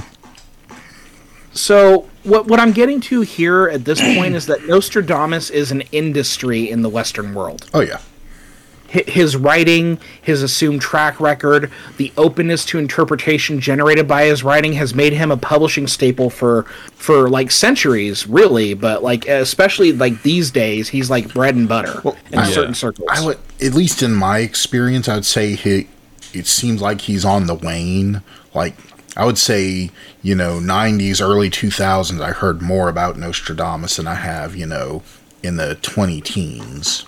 Sure. But then again, the, the thing is, in his history, he had that same issue. Like, uh, like the century after he died, he was on the wane again. But the minute like shit starts kicking up in France with the revolution, uh, you know, Big Daddy Nostradamus is back. it's it's all cycles. It, Oh, yeah. He will come back when it's time for people to go crazy. So, so you're shit saying about you're it. saying he'll you know he'll flare up and then die down like hemorrhoids. like herpes. Mm-hmm. Yeah, Hemorrhoids, he's like psychic herpes. herpes. yes. so and, and and and that's the thing um th- there's also a universality and a timelessness to Nostradamus. So I'm going to quote Gerson, who here he he writes this. I think this is like a beautiful statement here. Quote: Nostradamus draws us into a strange universe full of ghosts, eerie prophets, and ominous forecasts. The strangest thing of all, however, is that Nostradamus and his predictions have become an enduring facet of the modern West. Very So, true. hmm. yeah. So you, you mentioned like he's on the wane right now, but I would su- I would suggest that based on what we're looking at right now, he's gonna be bouncing back pretty hard. So, and uh, you know we'll, we'll Well- get into that a little bit. Well, so, in, in uncertain times, people are looking for you know some stability, some reason, some you know something to help, and you know some some pr- vague predictions can you know be a bit of stability. Well, yeah, it's like we we were saying earlier, or I think David was saying earlier that you know it's uh it's about answers. You're looking for some kind of a uh, force that uh, that can, if not predict, show that there's like a through line. you know, and and It's a safety again, blanket. like um, Yeah, uh, Well, and again, you have um, like people making that suggestion that Nostradamus saw the coronavirus, right? I mm-hmm. guarantee you, within the next two weeks, we're going to get someone who says, "Oh, Nostradamus predicted what happened with Ukraine." oh, of course. Well, yeah, I mean So- he, he lived through a fucking plague, so of course he's gonna be like, "There's gonna be a plague." Yeah. So, you know, no- Nostradam- uh, Nostradamianism at this point is the self-replicating machine. It's a timeless source of after-the-fact revelations that will only continue to perpetuate as long as human society exists. However, the problem is that people still believe these things, going as far to make arbitrary and sometimes important decisions based on horoscopes and Nostradamian predictions. Yeah. um, you know the the book for example there was one person who like changed their travel itinerary because of something that was revealed in the weekly world news as a nostradamus prediction. Like and this was like in the 2000s so the, the, that's pretty recently i would say. Yeah, so as modern as we are as a culture we're still largely superstitious and nostradamus still very much haunts us in that regards uh, in that regard I think I think the human mind there is something biologically rooted to believe in superstition, to believe in. I it probably might tie into our pattern recognition was and all that. I was but just going to say it's patterns. there there is something there because I, you know, for every you know, you say I'm the skeptic, but I fall victim to it as well. well, yeah, you're Like human. there there are things that you know I will think and I'll be like, why the fuck am I thinking that? But it's like you know, if I do X, then Y will or won't happen. Sure. And but the things that aren't related, not like I brush my teeth, therefore my teeth won't fall out. It's more of I, you know, don't step on this crack, therefore my mother's back will not be broken. Mm-hmm. Well, and you know, you if our cracks? listeners, if our listeners want to know more about this, I suggest they go back and they listen to that first episode of our Moon series because we get into that quite a bit. oh yes. So, you know, part of the harm that comes from Nostradamus being a thing culturally is how it plays into ideology. You know, and we saw that like represented very well with the French Revolution, with World War II. Um, you know, so let's talk about a little bit of a modern context here. So, in 1979, the Weekly World News started using Nostradamus constantly. And as much as I love the Weekly World News, I quote it uh, every radio show that I have. Um, there is a very real danger in how it would attach Nostradamus to every single event and tragedy that would spring on the Western culture. Now, before we go further, I really need to note that in the 1970s, supermarket tabloids actually had just enough investigative journalism and clout to be taken vaguely seriously. I mean, the National Enquirer used to do actual reporting on real news, and uh, it's a far cry from what we know now and the open joke that is a weekly world news. But in the 70s, the supermarket tabloid did have investigative journalists. So, you know, there was some clout to it, and that, and you have a mixture of the real news and then fucking Nostradamus. which is kind of a little more scary because it kind of lends credence. It's like well, Exactly. they, were, they were right about you know this real thing. Well, here's Nostradamus. Oh, what yeah. do they know that I don't? I mean, like, you know, they were all over the whole, like, most government scandals back then. And it's like, well, they were right about Watergate. Yeah, that's what I'm saying. Yeah. Yeah, the minute there's uh, an AIDS crisis, Nostradamus saw the AIDS crisis, and that that's a problem. So, Absolutely. in a in a lot of ways, Nostradamus is a great tool for the Christian right, who they reject occultism on principle, but can't help but get a little biblical swell at the ideas that Nostradamus uh, that Nostradamus predicts the end of the world. Or maybe that a war might lead to the end of the world, or a worldwide pandemic might just lead to the end of the world. Or So, burrito night might lead to the end of the world. now, that's possible. yeah, you should see the toilet after. Oh, my God. So, um, yes, claims have been going around for the past two years that Nostradamus has see, uh, foreseen the coronavirus. Not true at all. Uh, again, Yeah. it's a lot of that like selective editing. A lot of it's just like fake prophecies written in the style of Nostradamus. Right. And these days, they definitely do not do the research. Mm-hmm. So part of the reason why this is such a problem is that the end game of Christianity is the end of the world. It's it's a doom and cult. Yeah, it, and it, it fuels their response to tragedy.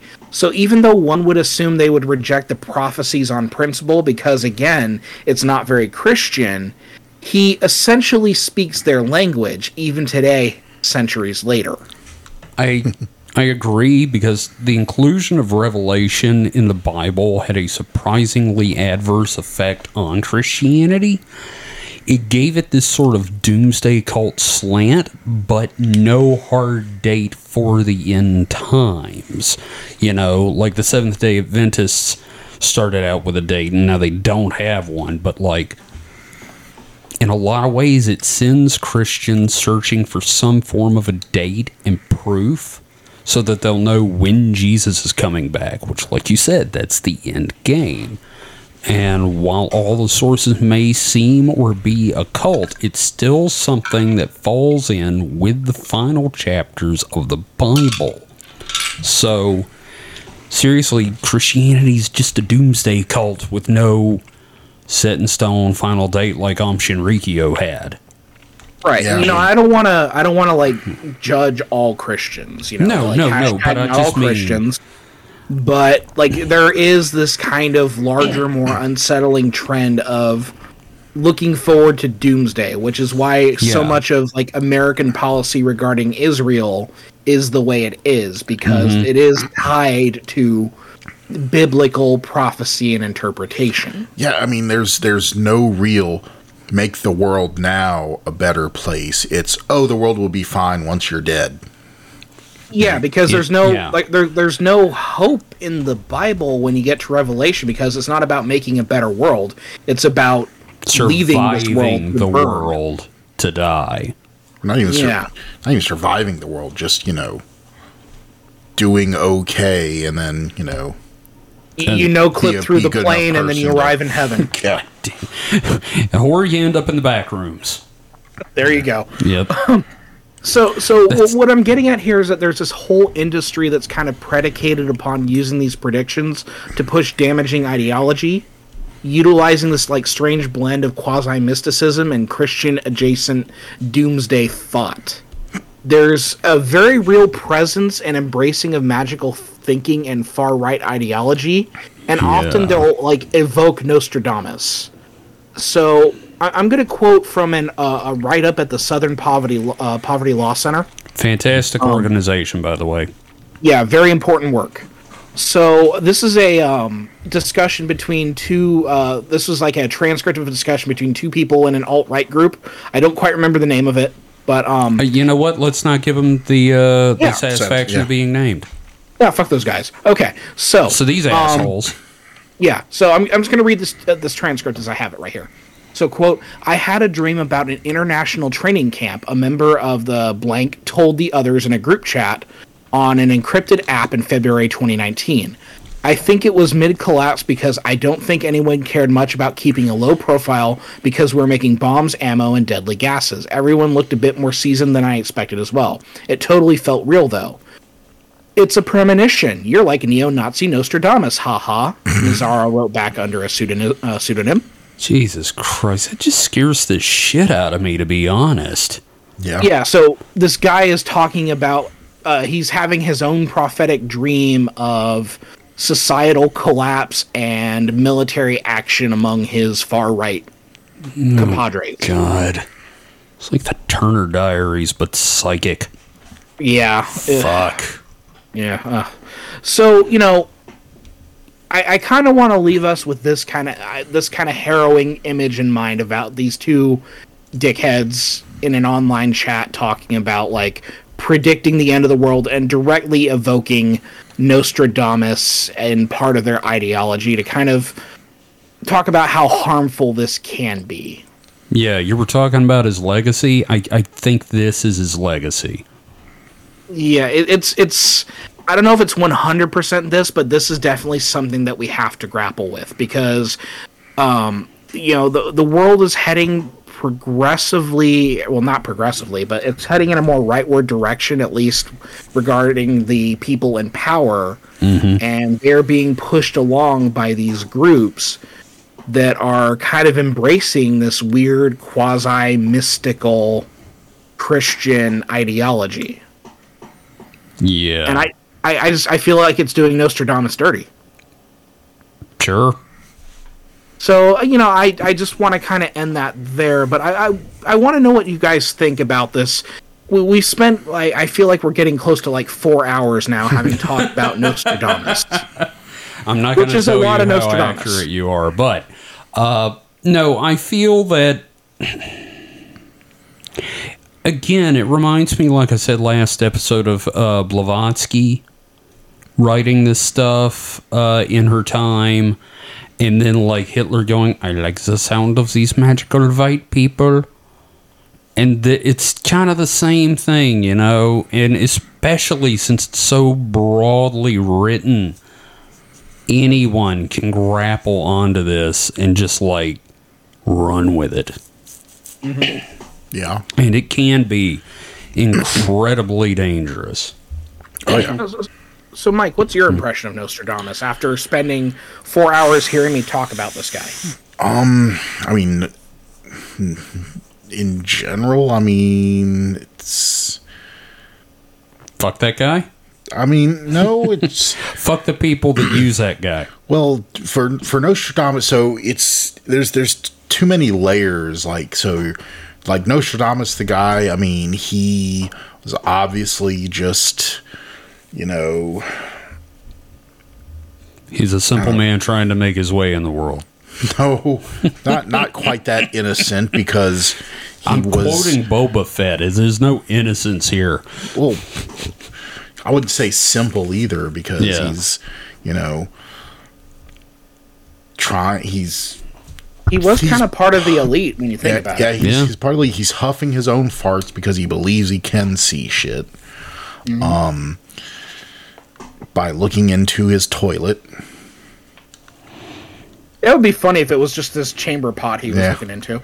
But uh, no, as I mean, I as don't far want to as read the, those tea leaves. they came out as full leaves too. The apparently. undigested tea leaves. Oh man. Um, but but you know, for the as far as the legacy goes, I mean, I'm not convinced it has the impact or the importance, but it's still, you know, yeah, it's gonna like anything else. It's being used for people's own agendas, like mm-hmm. just like the Bible. It's being used for and warped to people's own agendas. I mean, he look here. Here's the thing: if he could predict shit, he would predict what his uh, words have been used for, and probably would have just burned them. you know, and that, I think that's fair. I think that's a fair assessment of that. Yeah, that's that's true. Because if he had seen World War II, and not just World War II, but like the way he was used in World War II, there's a very good chance uh, he would have put a crossbow up to the side of his head. I guess At least he would have just gotten really drunk. That's fair. So you know, I, I don't know if we'll be able to draw like a conclusive ending to this because like there's a lot that we have to to contend with with all of this. But Well- I, I do want to kind of wrap this up because um, I want to play a little game with you guys. Yeah. Sure, but before we do play the game, I'm just going to say one thing. There's not going to be an ending to the Nostradamus story until 3797. When he comes back from You know what? If he did, it'd make this whole goddamn thing worth it. Even the year 3797, Jeez, that's I'm- what happens. I don't think I'll be around for that. I don't. Well, even if you became immortal, like I said, I'll kill you on principle. Don't kill me, please. Okay, let me live my all life. right, If I find fine. immortality, let me live. Okay, Just so upload me to a thumb drive and plug me in around then so I can see what's going on. I'm gonna plug you into the sexiest little robot I can find. Captain Picard's gonna be really mad when Nostradamus comes back. It's just Q the whole time. Turns out Hello, Nostradamus was cute. capitaine. Yeah. Hello, Jean Luc. All right. So this game. Yeah, so I, I fabulous challenged all three of us to um, create our own predictive quatrains for 2023. Okay. Oh, I didn't know that was if- the uh, rules, but okay. hey, okay, the good well, news is know- the quatrains are uh, like vague. Well, well, we know someone didn't look at the outline. No, yes, I, Kevin just asked me if I'd write a quatrain. I said sure. I said if you had written your quatrain. well, you no, you said you know something about writing quatrains. I said yeah, I'll write one, okay. but but I did Well, not write much it like about the future. Napoleon's forces, two thirds of us are prepared. okay. so- well, that's fine. I have, a, I have a quatrain. It's just not a predictive one. yes, it is. No, Just, no worries, no worries. Um, so you know, considering Nostradamus predicted two years ahead with his uh, his prognostications on his deathbed, I figure we can predict 2023 here in February of 2022. Sure.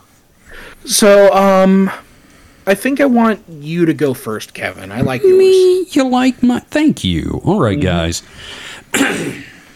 Let me do try to do this in the way they did it on like all those documentaries I used to watch. Mm-hmm. The eagle sees the shining light, and thus it splits the nest. Brothers prepare for the longest fight, and none shall know true rest. Ooh, I got shivers. Ooh, how's that for So- my ASMR? So, um, Eagle has got to be the United States, right? That's a good guess. Okay, so this I I don't know. Looking at this, I think it means that there's going to be like a split in the United States, Okay. like a new civil war. Yeah. That's what it's read like to me. Yep, yep. Uh, and I threw the shining light in there in case a bo- uh, nuclear bomb goes off. Shit, dude, this is this is sad. Yeah. scary. Yeah, There's something just- about like a good Nostradamus quatrain that kind of creeps you out because you're. It, it's like you're you're watching this at like a uh, like 1 a.m. on the History Channel in your darkened living room. You can't sleep, and you just hear these like Nostradamus predicted the end of the world, and then they have the quatrain. and you're like, oh shit, dude, that totally matches up. Yeah, no, I, I think you've done an excellent job there. That's fantastic. Well, thank I love that you. one. I just, You know, it's I- like I want to be vague, but like I want to throw the hints in, and Yeah. I gotta have a nuclear bomb because everybody's always like, I predicted Hiroshima." All right, David. How about actually, actually, Mm-hmm. I want to hear Mike's. I was gonna say mine's not predictive, so Yeah, but you know, it's like two Well, we can do yours, and then we can do a good one. Ooh. Fuck. Mike, you gonna let him do that to you? yes, Oh shit. that's Okay. my that's my shit. Okay. it's not. but so mine. See if I can I can do the History Channel. You were very southern in your History Channel voice. I just remember it I being was- very neutral. I was actually doing my Thom Merrilin impression from when I read The Wheel of it Time. It sounded very like like you came out of the the mountains of you know the Smoky Mountains. I came off a fuck mountain Yeah. for this. a once popular and exalted man, hated for the truth, wrong or right. An election was stolen from his hand. Recounts cannot bring him the House of White. Fuck. Actually, Okay, so the thing is, Yeah. it still works. Mm-hmm. Yeah. It's just like, you know, one of those in hindsight quatrains. Yes. well, do I not like post that. it anywhere because No, we're going to see it trending no. on Twitter. That's why I'm Do glad not you fucking did. post it. Don't But here, ever do you know- share Do it. you know who that's about? Um, George Bush Senior. No. I know it's about that fucking tangerine faced That's not bastard. about Trump either. What? Who? About Al Gore. Yep, you got it. Son of a bitch! Really? Yep. Yep, Holy yep. shit, dude! But I, I, I wrote it to be uh, purposefully confusing. dude, that's Right. awesome. You nailed it. I mean, So like, we may there's- we may have to Yeah. censor that entire thing because I do not want to be responsible yeah. for the next big QAnon rumor. yeah, no, you're gonna, you're gonna, you're gonna listen to the show, and when it gets the Mike's quatrain, it's just gotta be boo for the whole thing, and we're just our reactions. That was good. No, though. that was, that was good though. It was good, man. Awesome. You understood the assignment even though you did not actually read the assignment. So good for you. Very good, Mike. Okay, David, what's what have you got for us? Okay, all right. I'm gonna try to do my best narrator voice. I'm gonna I'm gonna start it and then I'm gonna lose it halfway through. So here of we course. go. The waves die down in time, though not without carving the shore. The heavenly sphere becomes rocked as waves resume once more. Global warming? No. Hmm.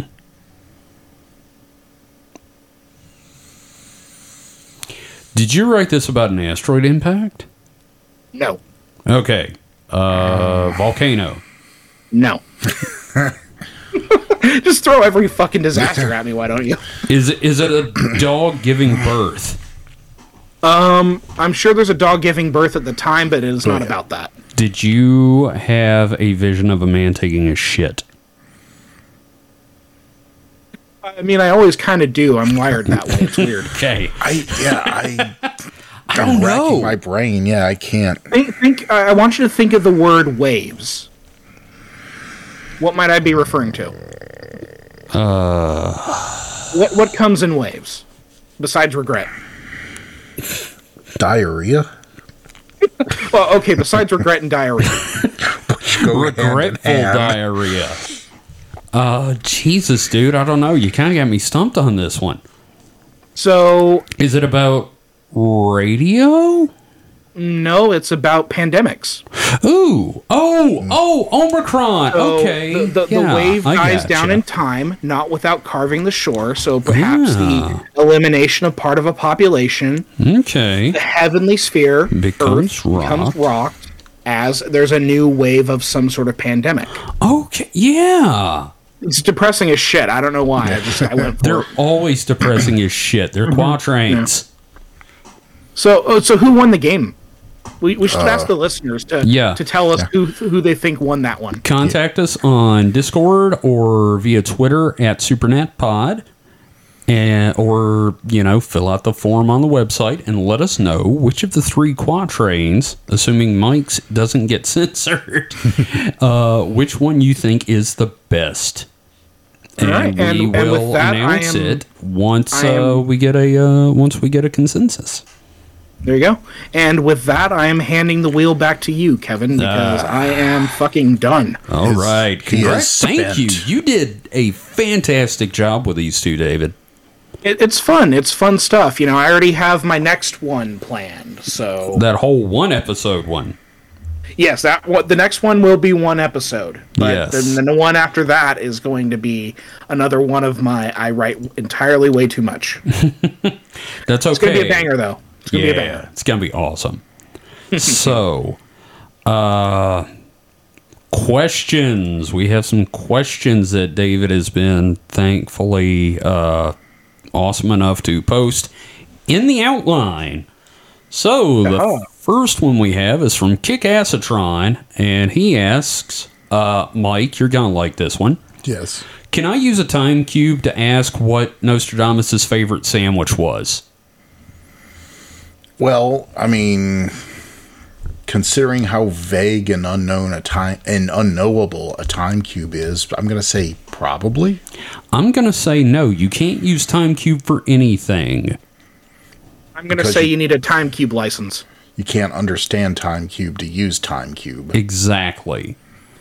I mean, I'm not saying like you know within the context of time cube that you've got four worlds going on at different points and everything, but no, fuck that. You cannot use time cube for anything.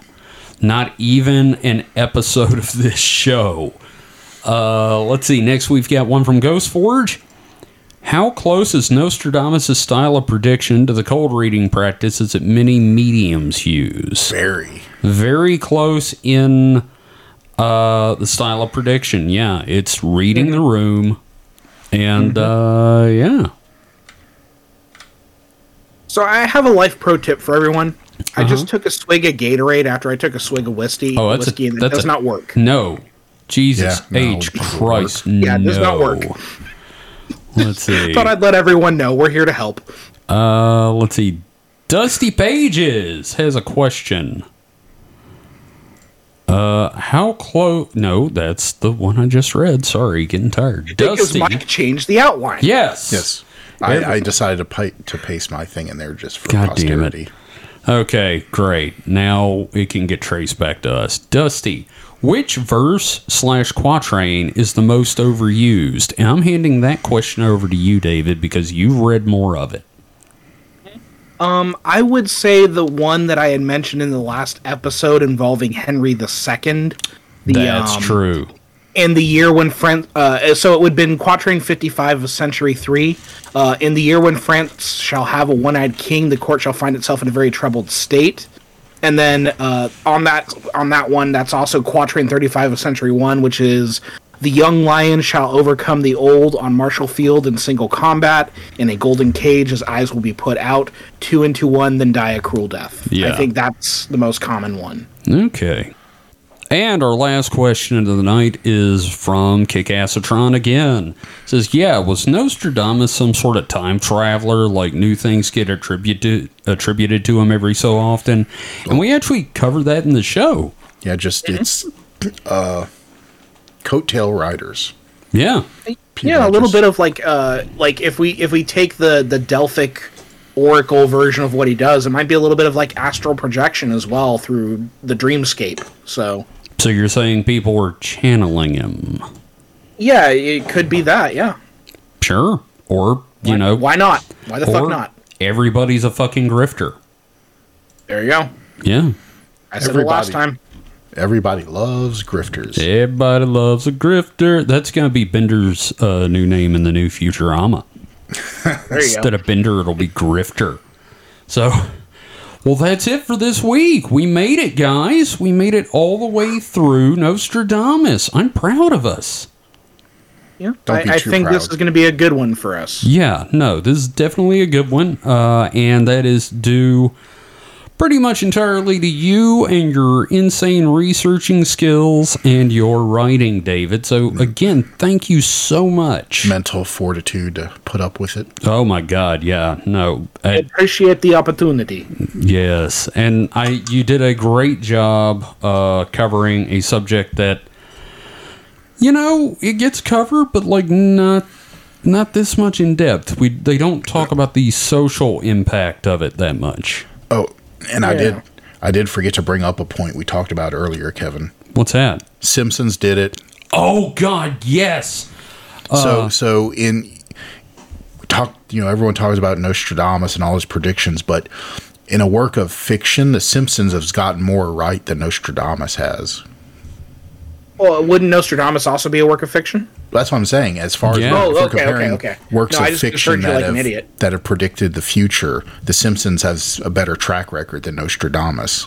Honestly, yeah. Like, they, like I was watching, um, I, you know, when when Disney Plus came out, or Simpsons Plus, as I first called it, because that's all I watched on it. Right. Um, they they had an early episode about Fox uh, being purchased by Disney, and I'm just like, oh my god.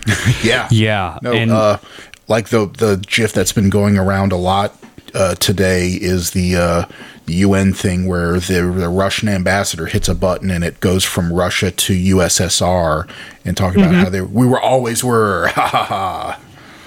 yeah, it's it, it's just shocking. So uh that's it for the week. We'll be back next week with the weekend weird. Followed by oh, Yes, weekend weird is woo. Woo! And then after that, I think we're actually going to try to tackle the Pascagoula River abduction. I've got a really unique angle on it. I have an actual through line for my story, and I'm excited about that. So Now, now, is it obtuse or obtuse? It's a cute angle. It's a I think I think it's a it's a it's a it's a thirty seven point five degree angle actually. Um, Is that the latitude of Florida No, oh, or the longitude? well, it's Mississippi anyway. So fair enough. Yeah, yeah, it's So- it's, it's our alien claim to fame here. In, I don't know anything outside of the West Coast. I'm sorry. you bastard! No, That's um, Pensacola. Is Yeah, you're thinking of Pensacola. Pascagoula. Pascagoula is on the Mississippi Gulf Coast. I I, actually. I like cherry Pensacola. oh God. Okay, that's that's it. I'm I like cherry I'm done. Pensacola zero.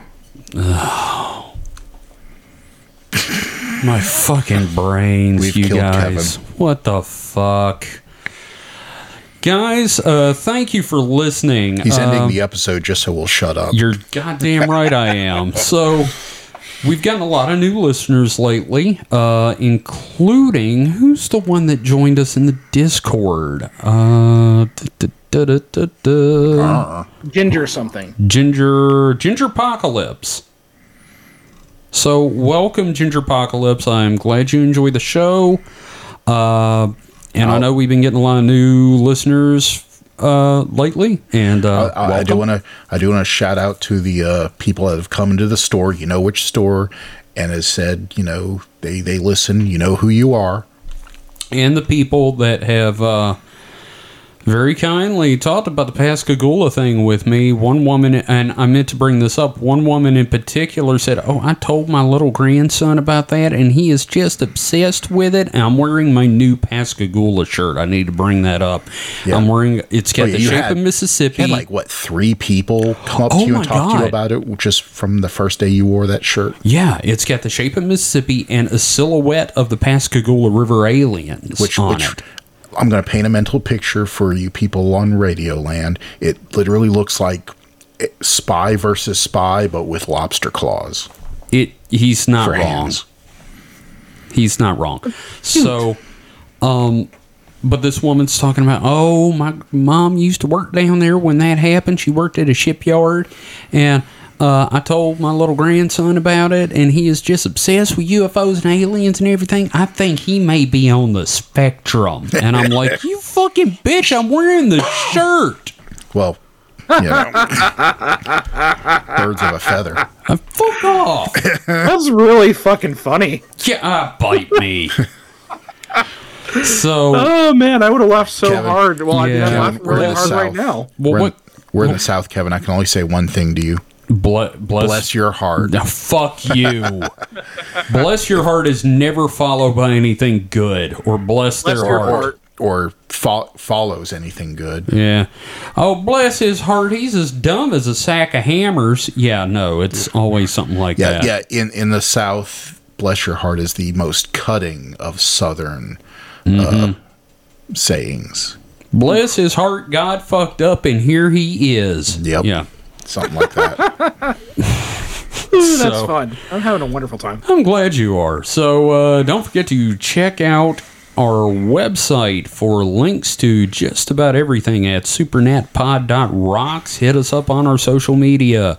We're on Twitter and Facebook, though we're more active on Twitter at supernatpod. Uh, you can email us. Just use the contact form on our website. It's easier than me repeating the emails. Because you made it d- stupidly long. I really fucking did, dude, and, I, came- apologize. I- well, I came up with the name too, so I share responsibility. You for that. really do. And uh, of course, David, you can be found at HPKOMIC at HP Comic. Yes, indeedy, and you can Yes. also listen to my radio show, The Mutant Hours. Yes, check out all the shows on deviantbehaviorradio.com. We've got uh, this show, The Mutant Hours, my show, Bastard Beats, The Clark Wayne Show, Toxic, uh, uh, Organic Poison, Key Parties. Just everything's on there. Go check it out. And uh, I guess that's it for the week. So, anybody else got any closing words? If I had to do it again, I would name the show the Dumbo Show. The Dumbo Show. I don't know, just something really short. Bless That- your heart. That's really mean to Kevin. Oh God, It's mean to all of us. it is. So, uh, thanks for listening, everybody. We'll see you next week. So until then, stay safe and stay frosty. A goodbye. Bye bye. this is where I sleep. I go poo poo Nostradamus is bored.